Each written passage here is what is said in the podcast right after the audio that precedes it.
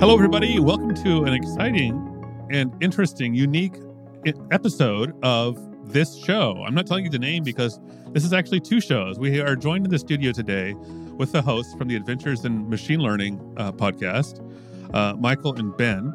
And then uh, from Adventures in DevOps today is me, Jonathan, and Jillian. So we're going to do a crossover episode and talk about DevOps and ML and whatever else happens to come to mind today.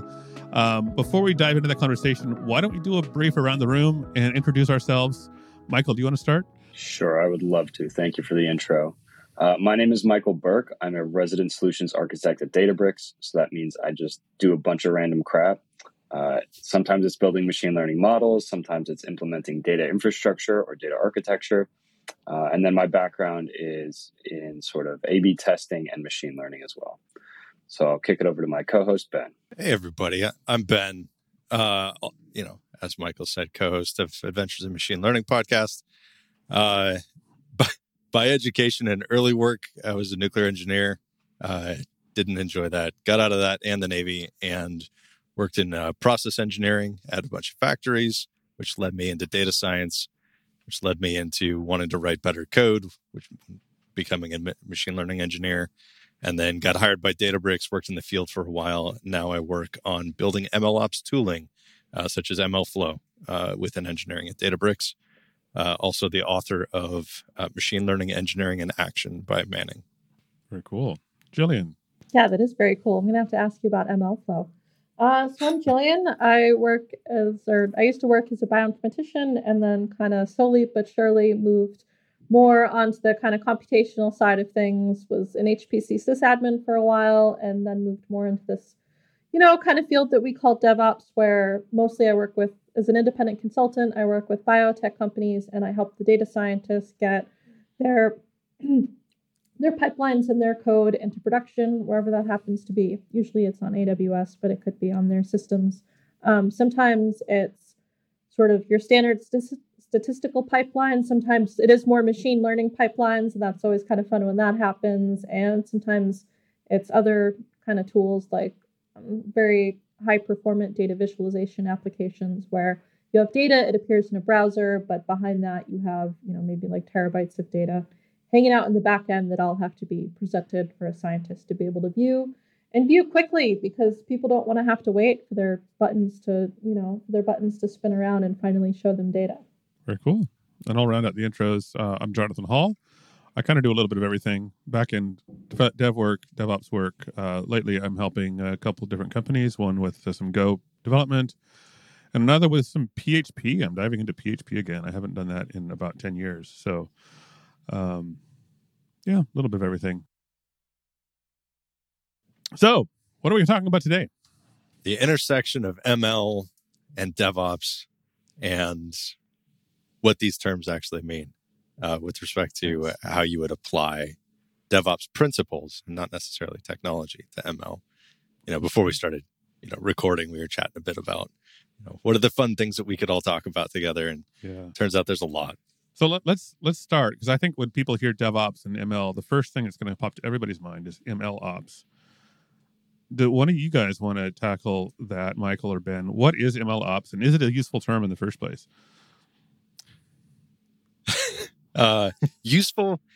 I think it's it's good to have a label for things. Mm-hmm. It's bad when that label is so ambiguous and nebulous that nobody knows what it actually means. And if we were to go back in time 15 years ago, maybe 20 years ago, dot com bubble was, you know, growing, getting really big. People were writing a lot of a lot of not so great code, just trying to push stuff out there, make some money, get acquired by a big tech company.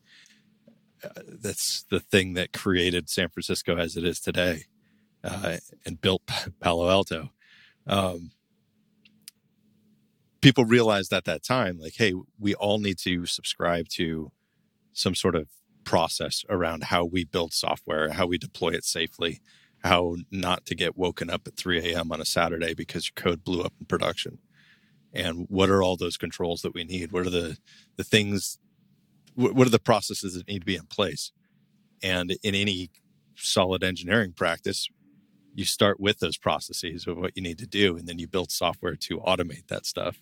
And I think that's what people associate with with DevOps today, who don't who aren't actively involved in you know traditional software engineering. They're like, oh, it's those tools. It's like it's Terraform. That's DevOps, and right. and you know the, our CI/CD platform where we're using GitHub Actions. That's DevOps. Like, no, it, it's it's the process. Doesn't matter what tool you're using. It's that whole concept of we write code, we get it reviewed, we make the changes, we push the changes, we test, and we do you know this this full life cycle of people.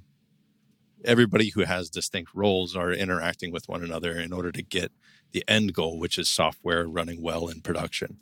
And there's a whole bunch of other theory around that. But if we were to go back 20 years ago and look at what that was, that's where ML ops is now. Mm-hmm. People are like, yeah, we know there's things that need to happen. We don't know what they are yet exactly. We don't know the most optimal way to do it. So people are just kind of lumping a bunch of stuff in like, oh, I, I need, you know, I need uh, explainability. Uh, that's really important. So that's part of ML ops. And I need tracking. That's really important. And I need, you know, to be able to do hyperparameter tuning and track all of that. And that's all going to be in ML ops. It's like, kind of, I guess, but it's just a, an overly loaded term that refers to too many things right now because yeah. people haven't all agreed and the tooling hasn't completely been built out that does all of the things that, that you need to take an idea from its initial concept to something that's shipped to production is running continuously. That's my take on it. Any disagreement from you, Michael? Yes, tons of disagreement. Great. no, I, I, think that's a that, that's aligned with my understanding as well. Um, one point I would like to highlight that Ben stated was uh, sort of the ML ops development at, in a historical sense is pretty nascent and pretty underdeveloped. Mm-hmm. Um, where where software was about 20 years ago, give or take whatever number of years. And so there's a lot of work that needs to be done. Um, and I was wondering if we could kick it over to you guys, because I mm-hmm. was wondering this myself. What is the reason that uh, ML is different from software? Like, why is it more quote unquote complex or just different? I think the short, I'll give my short answer so that I can say something at all. Because as soon as I hand it over to Jillian, she's gonna, she knows this stuff better than I do, and she's gonna just make anything I say sound like child's play. I, I think the difference, the big difference, is that uh, ML is, uh, it, software is is mostly um, building logic. Mostly, it's not entirely building logic. There's also assets. You know, there's sometimes graphical assets or data assets, whatever. But it's mostly building logic. Whereas ML includes logic, but it has a huge component that is data and a model. And and those things don't fit well into the brains of software developers all the time. like how do we handle these other types of things? I don't know. Uh, so I think that's probably the biggest difference. I mean, there certainly is a software component to ML, um, but there's those you know those data models and then the, the data that feeds them or or that it acts upon. I think makes a difference. So I think that's the biggest difference. But I'm really curious now if Jillian can either correct me or or expand on that. So I no, I, I agree with you on a lot of points. I wouldn't say software is a solved problem, but I would say it's a lot closer to being solved and we we understand the parameters, right? Like um, software kind of as its core hasn't changed that much since I took, you know, intro to computer science considerably longer ago than I'm willing to admit. Right? The data structures are all very similar. We have lists, we have dictionaries, we have linked lists, we have functions, we have classes right these are uh, these are all kind of fairly standard things you see sort of across the board within software. We have you know my favorite is a for loop all the time always. Um you know like so so we have all these things and you know for the most part if you can kind of read software from one language unless it's got like super duper ridiculous layers of uh, abstraction you know just across the board you can kind of look at it and see what it's doing. And i would say that's not true for data um, data is a lot more complicated. That's why, in, in ways that like we don't like we don't know what we don't know. So, for example, if you look across maybe the last 10 or 15 years, how many different kinds of databases have there been? Right? We had relational databases, and then everybody was like, no, that's too structured. Let's have, you know, MongoDB and document databases. And then let's have like Redis key value stores, and maybe we should just stick everything in Elasticsearch because, you know, why not? And um, we're kind of constantly evolving these ways to to have data and to reason about data. And then not only with that, when when you have a data set, quite often you have to you have to track the history and what's called like the data lineage of that data. And it happens in multiple places right? So maybe software like we could say it basically happens in my ide that's not true of data. So for i work with bioinformatics and genomics data.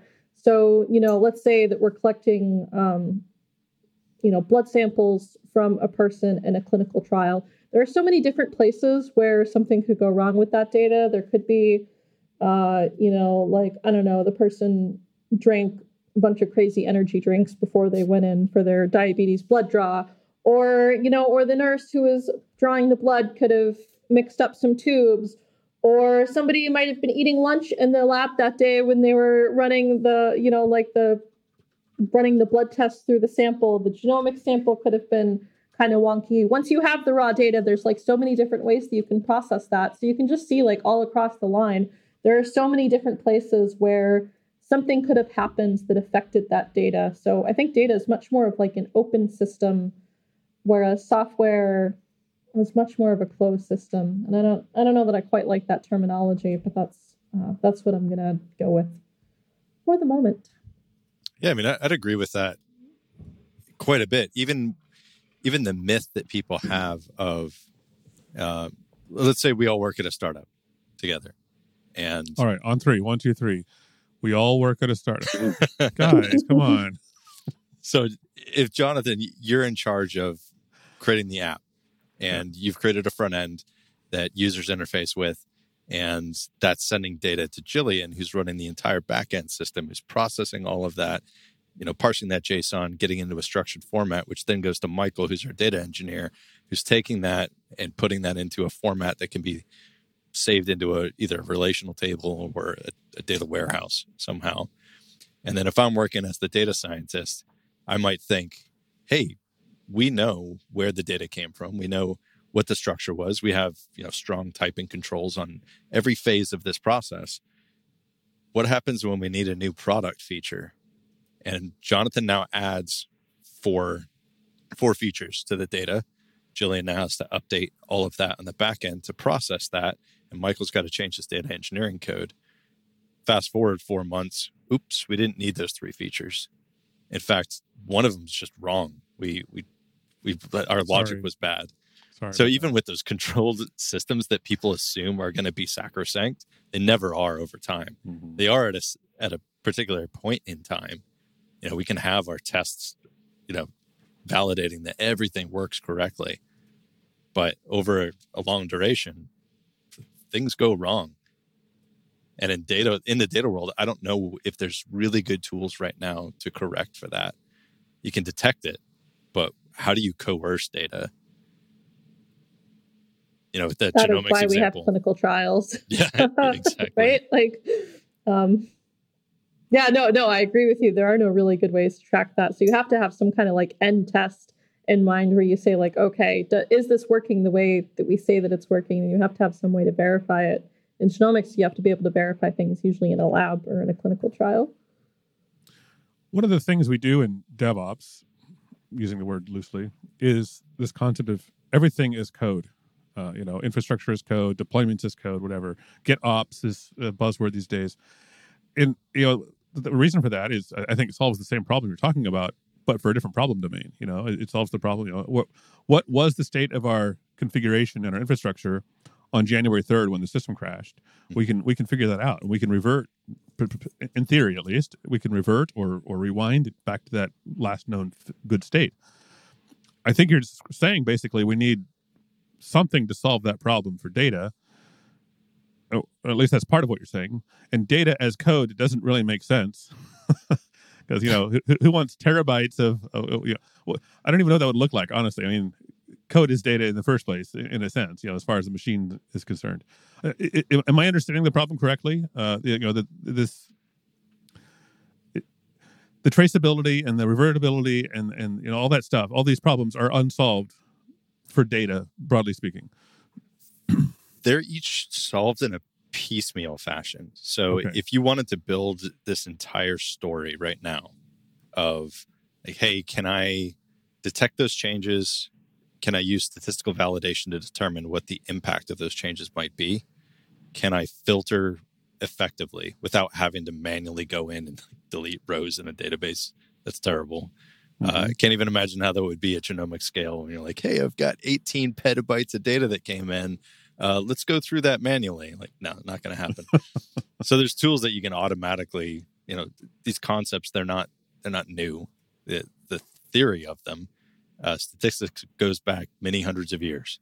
So mm-hmm. uh, you just implement that, and a lot of people have already implemented these these techniques in packages.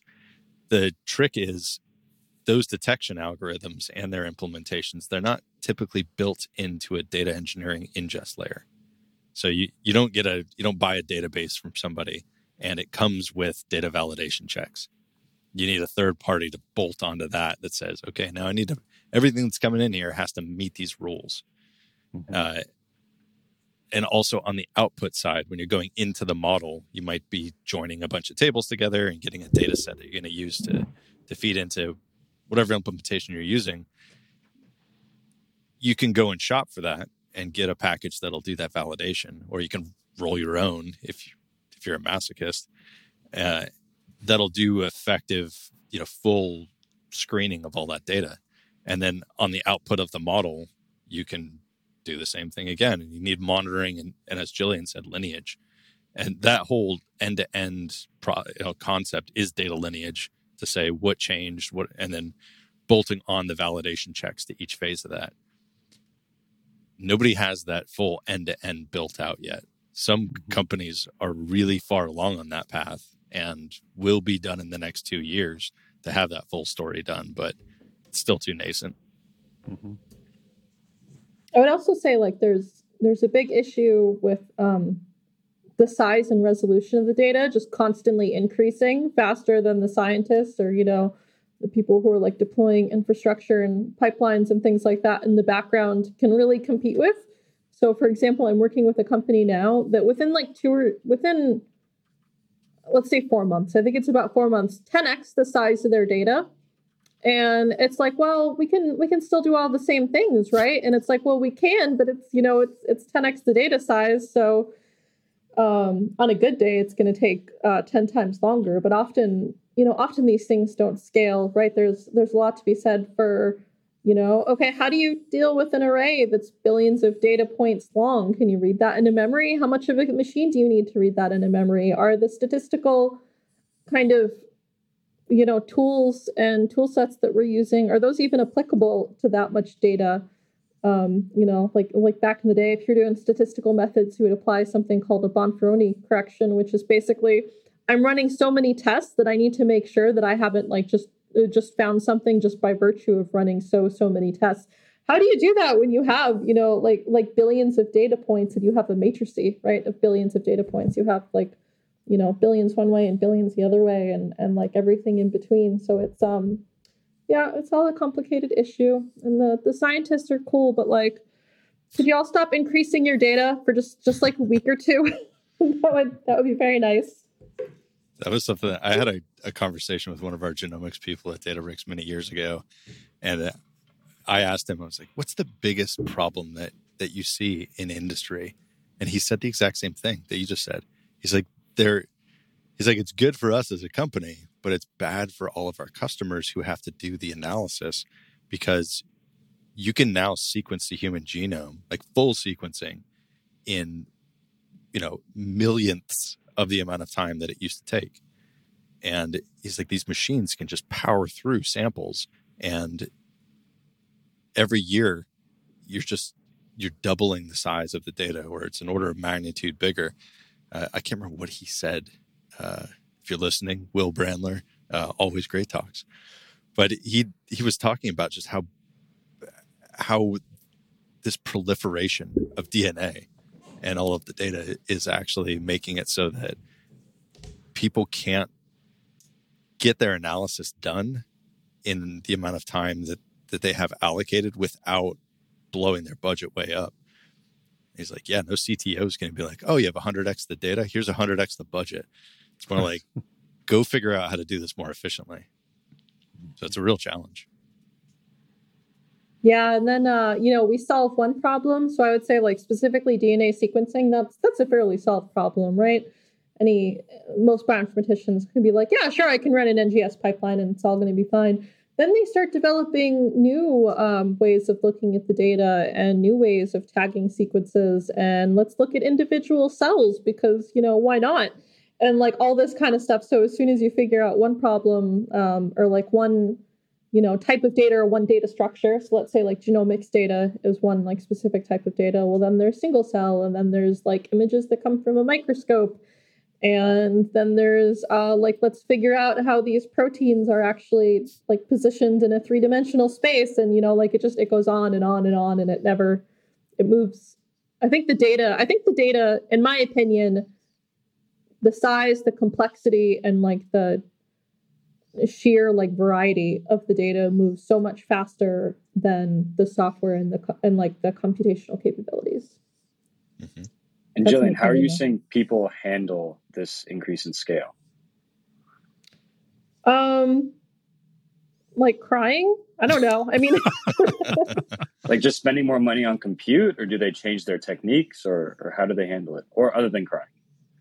Uh, so so it's a little bit of both. That's kind of like you know been like my whole career strategy and how my how I make my money is like I find the people with the interesting problems who are like right on the cusp of that like we have a data set and we need to increase and either we already have increased it or we're about to increase it by 10x like what can we do uh, I do a lot of like parallel computing I work with um so specifically I work with data scientists which is which has always been really interesting to me because it's like it's more of like a people problem than a computational problem, which I which I personally find more interesting. And quite oftentimes, you know, and, and sort of in like the spirit of DevOps, I always see us, it's a collaboration. It's not like I'm working for them or they're working for me or, you, you know, like vice versa. It's we're working together on kind of, you know, an equal scale to get um, this research out the door. And, but quite often because they're data scientists, their expertise is is in the science and like biologists are wild right they they understand more about like some subfamily of you know proteins that nobody's even heard of before than like i know about my own children all right? Like they are they are all in on um on their research. They're always they're always very cool people to talk to. And so you know so with that said they're they're not computer scientists for the most part in bioinformatics. They don't have um, any kind of classical training.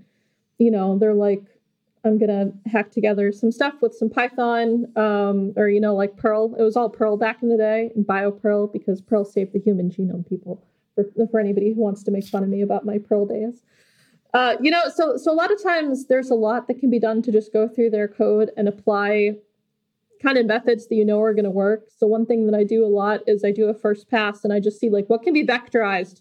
What what can we vectorize out of this? So specifically in the Python or like the R tidyverse, there's um, this package called NumPy, which is you know a way of creating like arrays and matrices, and they have a lot of like very optimized uh, like ways of computing on arrays. So like a lot of a lot of kind of like linear algebra stuff for you know for those of you that are fondly remembering your math days. So that's always like the first pass, and then the second pass is to see kind of what sort of data they have and can we can we give it some structure? Um, and that's that's just kind of all over the place. It really it really kind of depends on what it is. Usually it's something it can fit into either some kind of matrix. So like for example imaging data is is a matrix.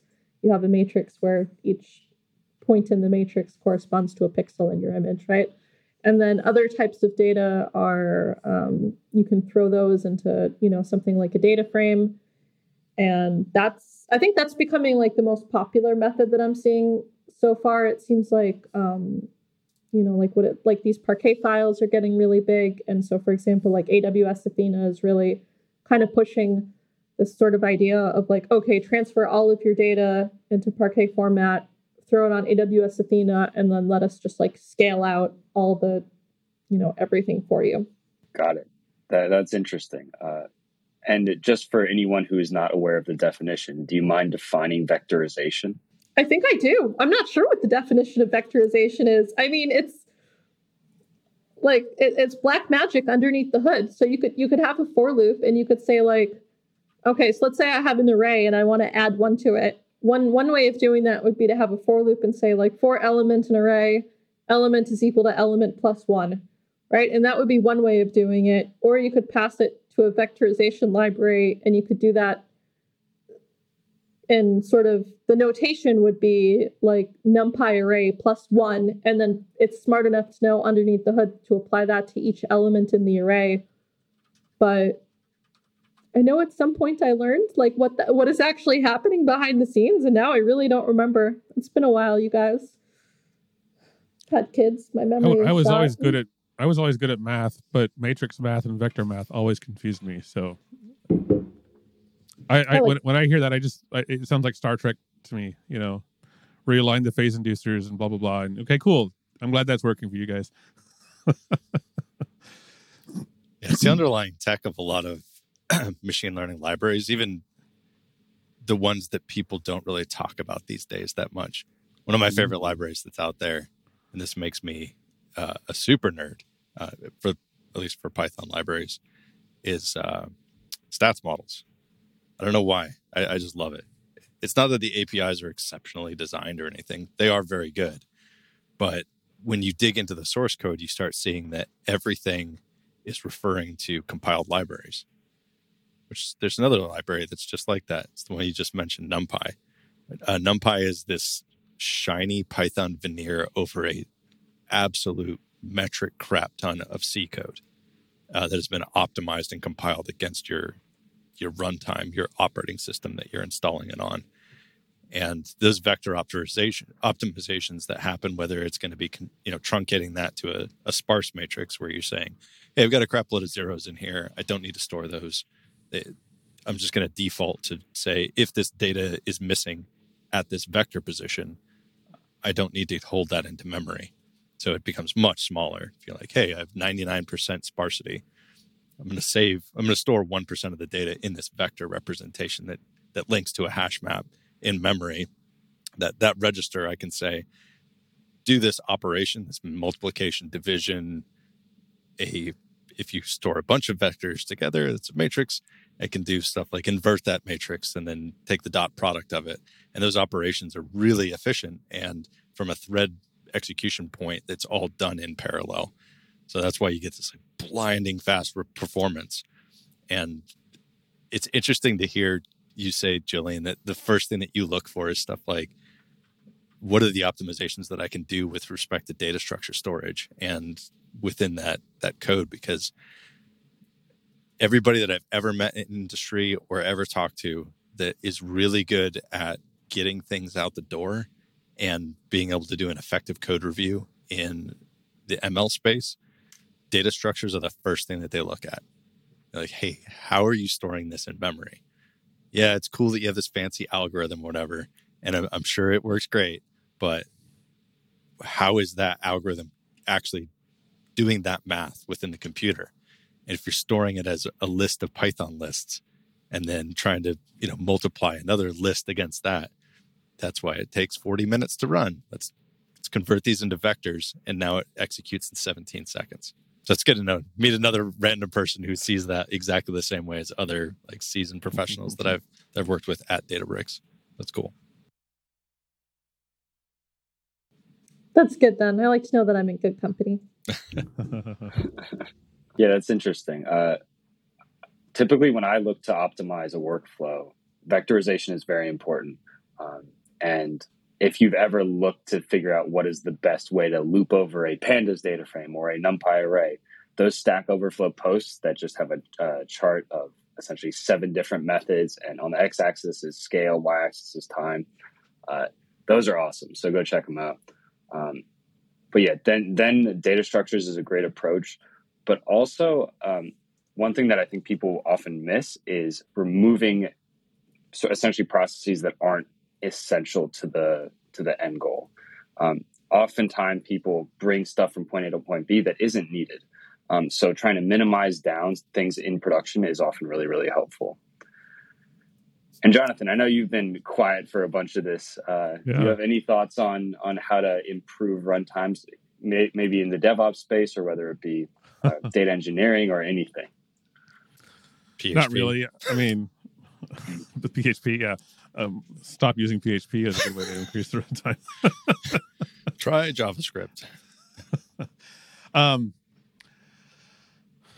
so, I mean, I, that, that's not an area where I have, I have a lot of expertise. Um, I mean, I, I, have worked on doing profiling, so I, maybe that's my my general advice. The first thing to do is profile what you're what, what's wrong. You know, don't just make blind guesses about. I think this looks. You know, sometimes you can you can get right. You know, a trained enough, a well enough trained eye can see patterns in the code that are going to just be bad. But uh, once you're past that surface level, uh, do some profiling before you try to optimize stuff. You know, see where the bottleneck actually is happening, uh, and that's something that so many people forget to do. And they're like, "Oh, I, I have a memory leak, or I my CPU's, you know, going, you know, 100 percent or whatever," and they just start doing things, and uh, maybe you're lucky and you get it right, and, and it's better now. Um, I, actually, very recently on Stack Overflow, in fact, I saw a post. Uh, somebody had uh, some something they were doing in Go was was eating 100% CPU, and they asked, "How do I optimize this?" And the answer was one of those let's just try something things that actually ended up breaking the entire code, but got accepted because it stopped eating CPU. Uh, it, CPU somehow zero. yeah, CPU went to literally went to zero. It, it, basically, it was a it was a tight for loop waiting for an event to happen, and the solution was uh, just return early, effectively. That wasn't it wasn't quite that simple, but that's effectively what happened. It was just do an early return if you don't get an answer rather than actually waiting for the loop uh, to complete properly. So, yeah, benchmark. Find out what the actual problem is first before you try anything. That would be my general advice that I think probably applies to to even uh, data modeling and, and, and ML. I could not agree more that I see that more in the people with just enough CS knowledge who are getting into data science these days that want to focus on yeah like, yeah it's really cool that we're we're solving this problem with ml but they have the, enough computer science understanding but not enough experience where they want to go through you know the, the, as the old saying goes it's the root of all evil when you're writing code it's that whole premature optimization yeah. where you're like hey this is going to run slow even though it's just a hunch or i think this is going to be bad and then you introduce all of this crazy complexity and spend all this time making something that took 15 nanoseconds in execution to run in four nanoseconds.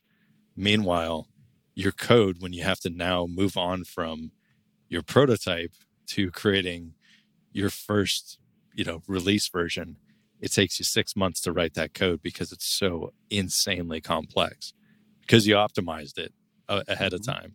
And then when you need to change it a year from now, everybody's like, we need to rewrite this because nobody knows how this works. I was helping a startup last year. Uh, when I when I uh, was introduced to them, they had some terrible database performance. This wasn't ML, but it, it was just it was a simple database, but it was performing terribly, and their customers were experiencing timeouts and other errors as a result of of timeouts. And their solution, which honestly wasn't a terrible solution in the long term, but for this problem, it was overkill. The solution was to switch databases and re-implement their entire data layer. no, no, they, they needed to do that, but for other reasons. Okay. And, and uh, so I I joined, and I'm like, uh, maybe we could do some data profile, you know, some some performance profiling, and see where the slow queries are. Within two days, we had it working effectively for customers, and they, and they spent weeks on this problem. Mm-hmm. And so Mongo. effectively, like, no, we we post. Yeah, it, it, was almost that simple. We we ended up postponing that rewrite, the the, the, the data layer rewrite, um, for months uh, because it was no. I mean, it was still needed to happen, but it, it became something that was no longer urgent, and uh, it just took a couple days of. Not, not I mean, the main the main reason it took two days to do the profiling was because they're they weren't doing very good DevOps. Their their release cycle was slow and, and everything, but yeah, I want to piggyback on that and like say context is so so important. This is something uh, I kind of struggle with sometimes. Like when I'm talking to the software people, because I feel like they get a little bit hung up on like, well, I need to have these elegant abstractions of this thing, and it's like, do you though? Do you really? Uh, you know, so for example, uh, like last year or something, I was working on a project and there was this one step in this pipeline that was like really, really not optimized. And it took like a couple of hours to run. But the thing was, they only needed to run that step like two or three times a year because it, it, it was linked to a physical process that could like only happen a few times a year where they they had to like add new test kits and it was like this whole process so it's like well it's the least efficient part of the code but do we care and the answer was like no not not really it happens you know a couple times a year so i mean if you wanted to like say how many you know nanoseconds a day it's running for uh, you probably could and so having that kind of understanding of like sort of where the priority is and what's happening where is also very very important. Yeah, a hundred percent. I I couldn't even begin to communicate how many teams that I've worked with uh well while I was in the field at Databricks where you talk to this seasoned sort of salty data engineer or uh or a software backend software engineer and they're like, well, we need to create these layers, you know, as you said, Jillian, these layers of abstraction. We need to have a builder interface where, hey, we need to do a factory pattern here. And my response at first was like, do we really need like I'd you know go home and like crack open a couple of software development books and be like, yeah, I know the Gang of Four said this was super important. We're not really using an OOP language here. And it doesn't matter if we're following a pattern anyway. This is not law. This is this was generally acceptable to, accepted at the time that that book was written as being way better than what came before, which was script garbage and just spaghetti code everywhere. So setting constraints on a language that was available at the time, you know, it was predominantly around C, and then later people applied it to Java, which is an OOP language. But modern languages, these high level fifth gen languages, uh, as the things that we've talked about on this this podcast so far. Let me see if I can enumerate them. Go, fifth generation high level language. Mm-hmm. R, fifth, uh, maybe a sixth generation or sixth level, uh, incredibly powerful statistical uh, language. Python, fifth generation, you know, extremely high abstraction language. All of these interpreted languages, you can do functional programming, you can do OOP, you can do declarative, you can write the crappiest script that you could ever imagine in these things. They will run, and the computer's pretty good at rewriting your code for you. The interpreter is. Um, design patterns and execution, if we're not talking about a compiled language uh, where we have to handle memory management, most of the languages that people are touching these days, um, we're no longer worried about design patterns as much unless you get to a a level of complexity of your project that is so extreme that you need levels of abstraction or like hey let's eliminate 80% of this boilerplate by creating a factory pattern here. That's what that's for. Uh, but when we talk about the the importances in modern software development in ml and you know back end software engineering the way I see it is readability is is better than composability. Composability is better than inheritance, and inheritance is better than chaos.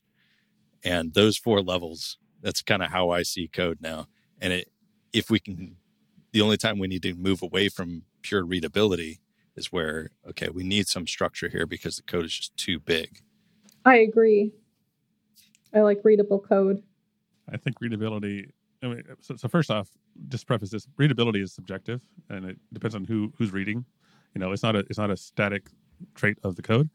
But I agree that readability readability is almost the highest concern for, for most code. It is almost the highest concern, maybe the highest concern. For rare code, performance out, uh, trumps readability. You know, something in a tight loop, maybe. But in general, uh, and this is something I I pound pound the hammer all the time when I'm coaching people or, or, or mentoring developers. Readable code is the most important thing. As Martin Fowler says, any old fool, or paraphrasing, any old fool can write code that a computer can understand. It takes a good programmer to write code that another human can understand. I like that. Yeah. I'm going to steal that. That's like right up there with the, uh, you know, documentation is most important for me in five minutes when I've forgotten what this does. you know, the litmus test that I use now, which actually sort of makes me chuckle a little bit in the back of my head is when I read an implementation, if I can strip all the comments out of it, which the only time you should be writing inline comments in code, in my opinion, is when you're reminding your future self that this was decided for a particular reason because of things outside of the code base. Like, mm-hmm. hey, don't forget, we're doing this because there's a tech debt over here that hasn't been fixed yet. When we fix that, remove this crap. But if I remove all of the the comments and even the doc strings from methods and functions, and then I can send it to somebody, like one of my my uh, my fellow employees in the field at Databricks, who has no context on what I'm working on, and if they're not impressed by the implementation, if they're like, "Yeah, cool, I guess," it seems pretty simple, and I'm like, "I nailed it." Yeah. That's how I know if it's not impressive to somebody who is enthusiastic about software development. But if I send it to somebody and they're like, whoa, this is super awesome. I'm going to need a couple hours to figure out what's going on here. Uh, I know I have to refactor the code because yeah. it's just too complicated. Yeah, I, I, agree with your, your sentiment on comments too. Comments should only exist when they're necessary to explain why. They should never explain what or how. That should be obvious from reading the code. The, the, the rare exceptions are when performance is of utmost criticality. Uh, you know, if you have to do something with a reverse for loop for some reason because of memory optimizations for your CPU architecture or whatever, maybe you want to explain that. But th- those those are so rare that they they're the exception that prove the rule. And they should be buried, in my opinion. And uh, definitely buried. That should be in, behind a well-named function. Yeah, highly performant module. For loop op, uh, implementation is the name of that for, that that function. yep.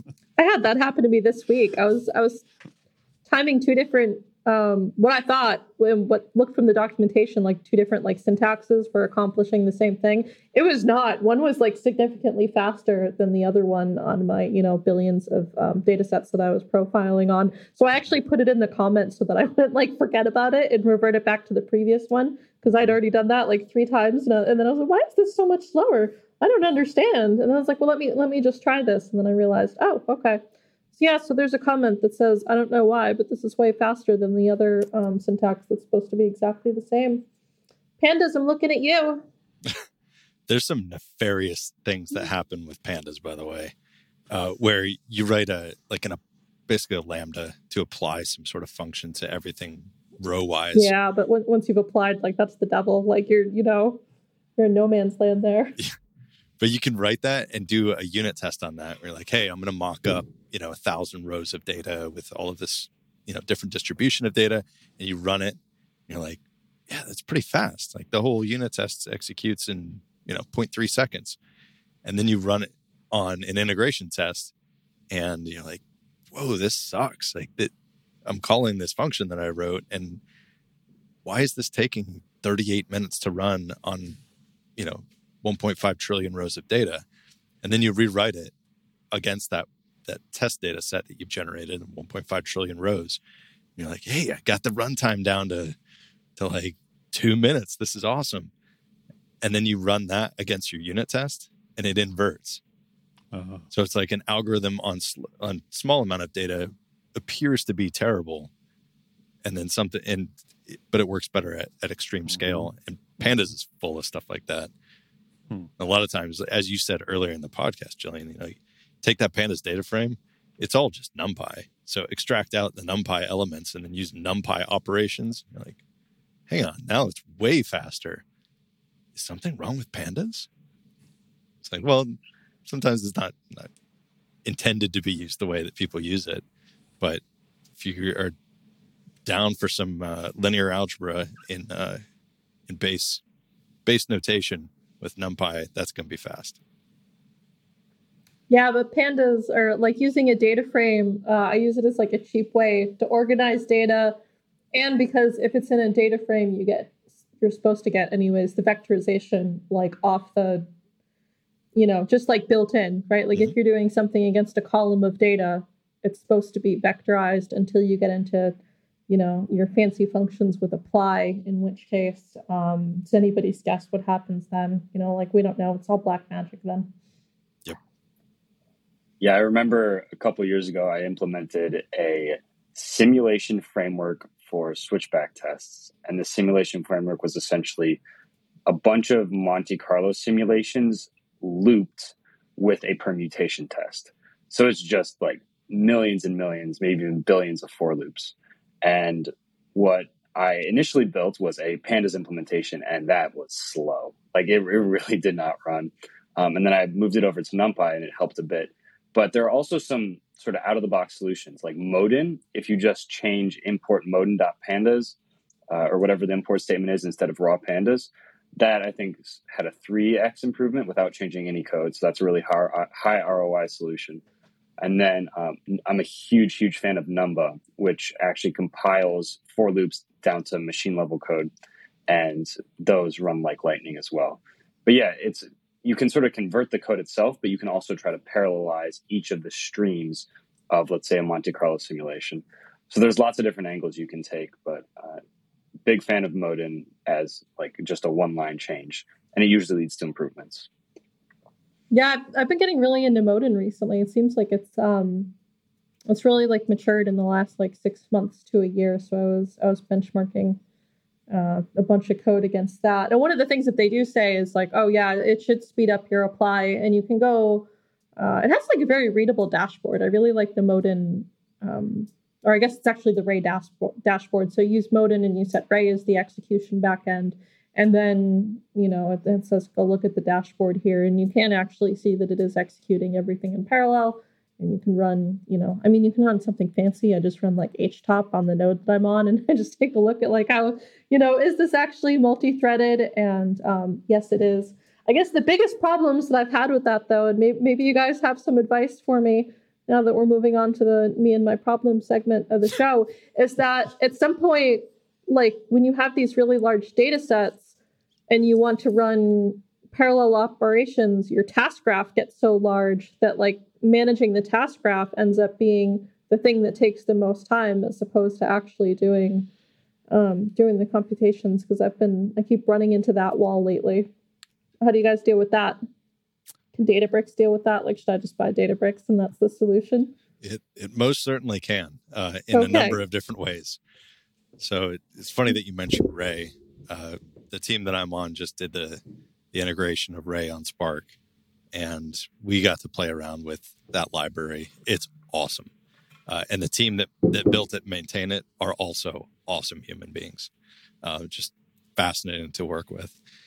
And then, uh, but for the question that you asked, uh, the way I would first approach it is if it is inherently parallelizable and you don't have any cross dependencies across rows, uh, you can kind of get away with it really simple. Just create a synthetic grouping key on your data. It's just an arbitrary, like generate a window function and just assign a group membership to a, a throwaway column, group by that, and then use vectorized uh, serialization, deserialization with PyArrow, uh, and you throw it into a pandas UDF. So on every Spark executor, you're going to have a certain subset of your data set that's going to be in pandas. And then once it's in the executor, the worker on Spark, you can do whatever you want. You can say, "Hey, I'm gonna I'm gonna strip that out, throw it into NumPy. I'm gonna use Numba if I want."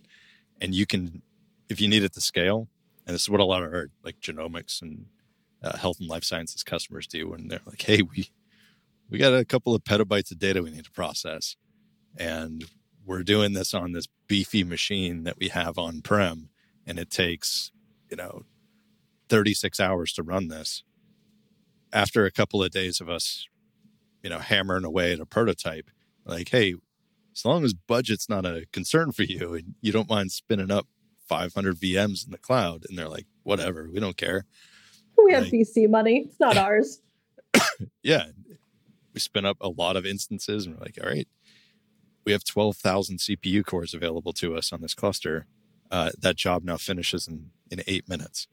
So that's that's what you can do with Databricks. It's pretty crazy. Do you guys have um, so one thing that I've been getting asked about a lot, and I'm I'm still kind of reasoning about how I can talk about this in a way that's understandable to the techie people and to the scientists because I have to like you know live in both worlds.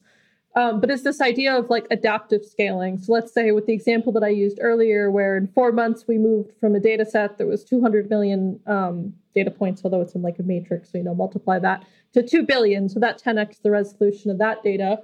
And I mean, the most clever way to deal with that is to be like, I'm going to put, I'm going to have my modin data frame that has my points, and then um, I'm going to have a ray cluster in the back end, and then I want to set my ray cluster to be adaptively scalable, where like at minimum it uses, I don't know what, 10 nodes on like an ECS um, or a Databricks cluster, I guess. And then, but if it needs to, it can scale up to 100 because, you know, what the hell? It's not my money, it's the VC money. So why not?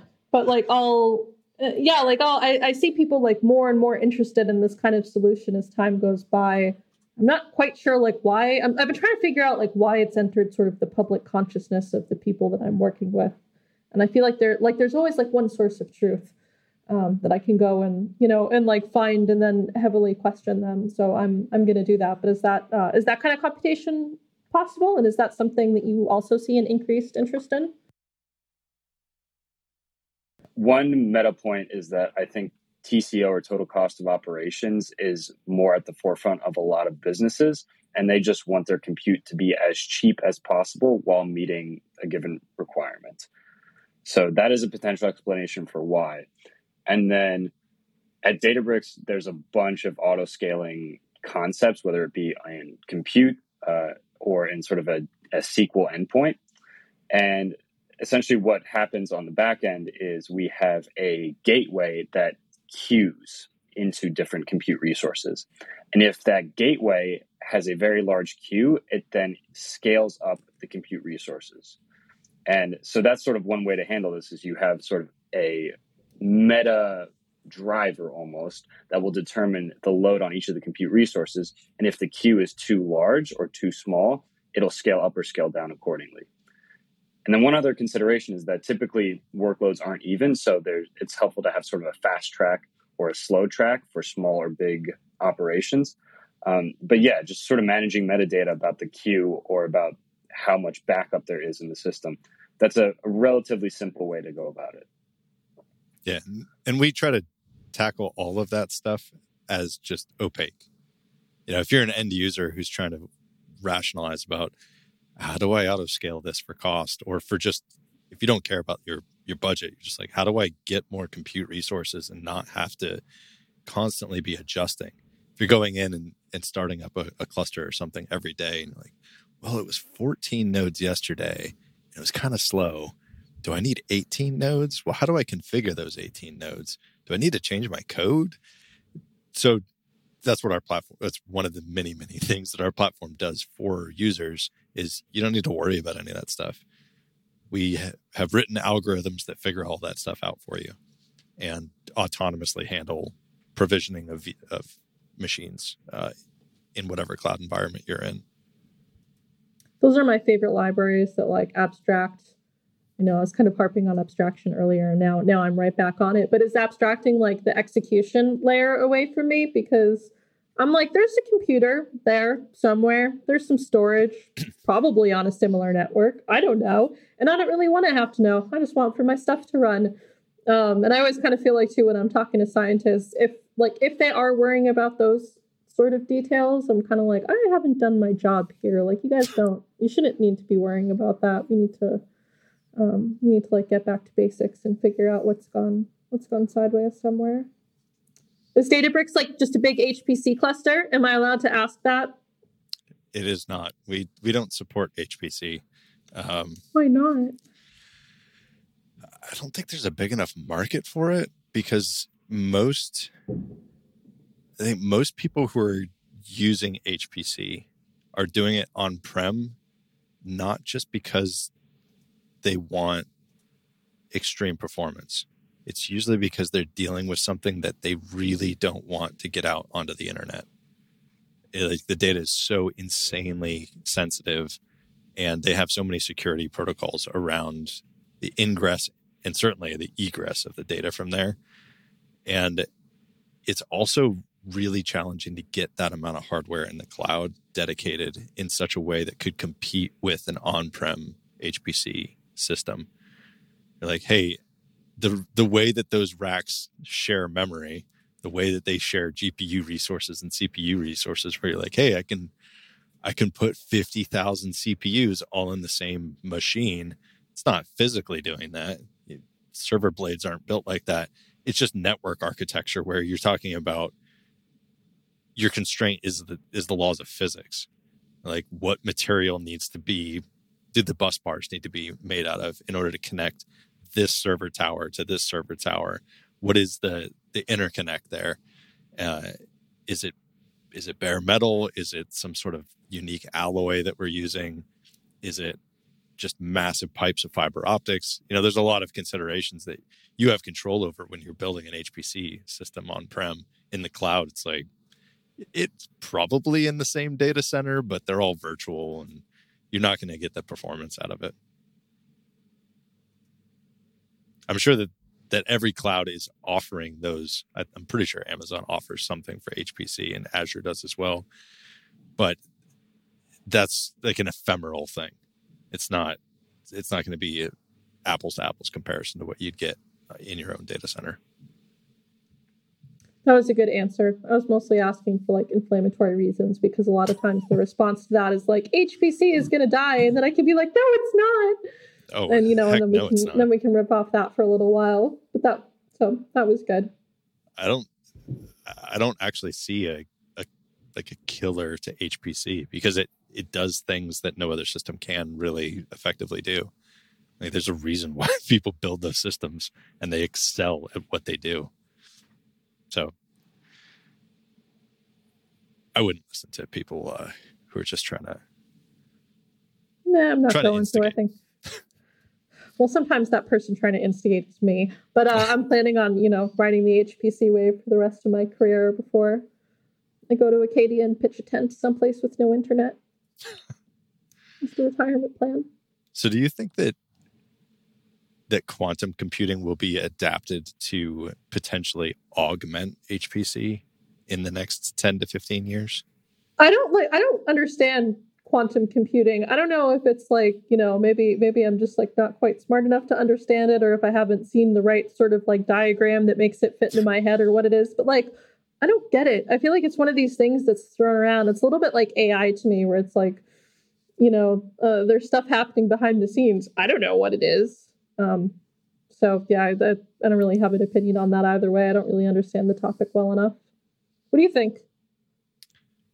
I mean, I think it lends itself to some of the activities that we would we would take on from applied traditional statistical methodologies, where you need to just brute force your way through uh, a potential solution, and the qubit states can do that exceptionally well much faster than than silicon based uh, architecture. I I personally think it's a little bit far off for getting commercial versions of these, and then you know a lot of people are talking about the hardware and the tech, and they're like, yeah, it's gonna come, it's gonna it's gonna crack all the passwords. I'm like, eh, no, it's not. You know, they'll adapt. Um, but the the focus that people have been having is on the hardware and of course the the bespoke implementations of how you can apply that hardware to certain problems but nobody's really focusing on hey what does the compiler look like what is the what do the IDE plugins look like? What does the dev process look like for creating this stuff? How do I write tests? Uh, what is the test framework for this? Uh, how am I going to, you know, write an algorithm in some language that this thing understands? because it's not it's not running Python. It's not running Go. You know, it's going to have its own, you know, assembly language instruction set that's going to go and talk to that hardware. So I'm sort of waiting for that sort of stuff and then be able to make a decision. Like, okay, I could see the utility of this. right now, it's it's just it's cool. It's a novel concept. I think. I'll, I'll just throw in my two cents on that, even though I don't really understand uh, HPC very well but I, I have a sense that quantum computing and I think even analog computing are kind of they're, they're going to. I don't think they're going to fundamentally change the way a computing works. They're just going to uh, fracture it. And I, I say that in the same way that like we we now have CPUs versus GPUs, doing different types of work. I think we're going to start to discover that quantum is great for certain types of work, and analog computing is great for certain types of work.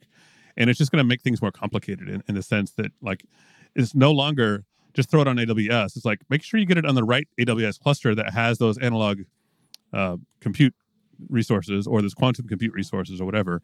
It's just gonna we're gonna have more moving parts. Uh, I think is gonna at a high level that's what it's gonna look like. Totally. I mean that's that's how that like as you said that fracture between GPU and CPU. There's tons of use cases that are out there that like, could you execute it on a GPU? Sure.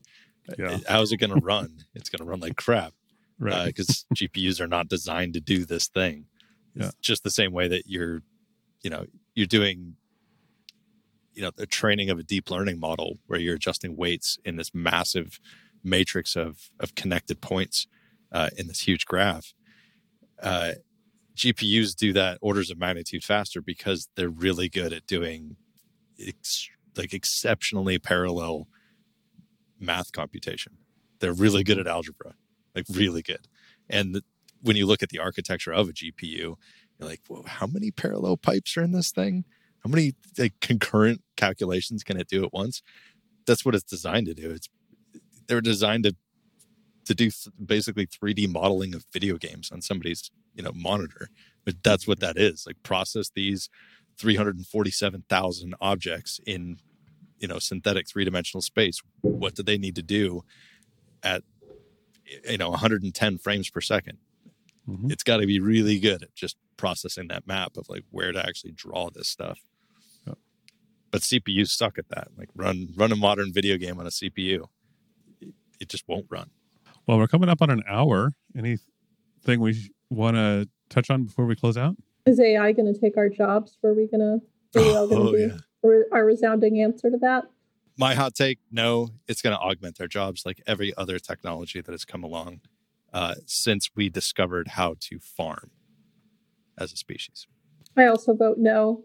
This is like the fourth round of like ai is going to you know take over your job. Specifically in healthcare and genomics there's been a lot of uh, several ai tools developed over the years and each one was you know there was there was a big kind of everybody was worried about it and every time it was like yeah it's fine. I still have a job.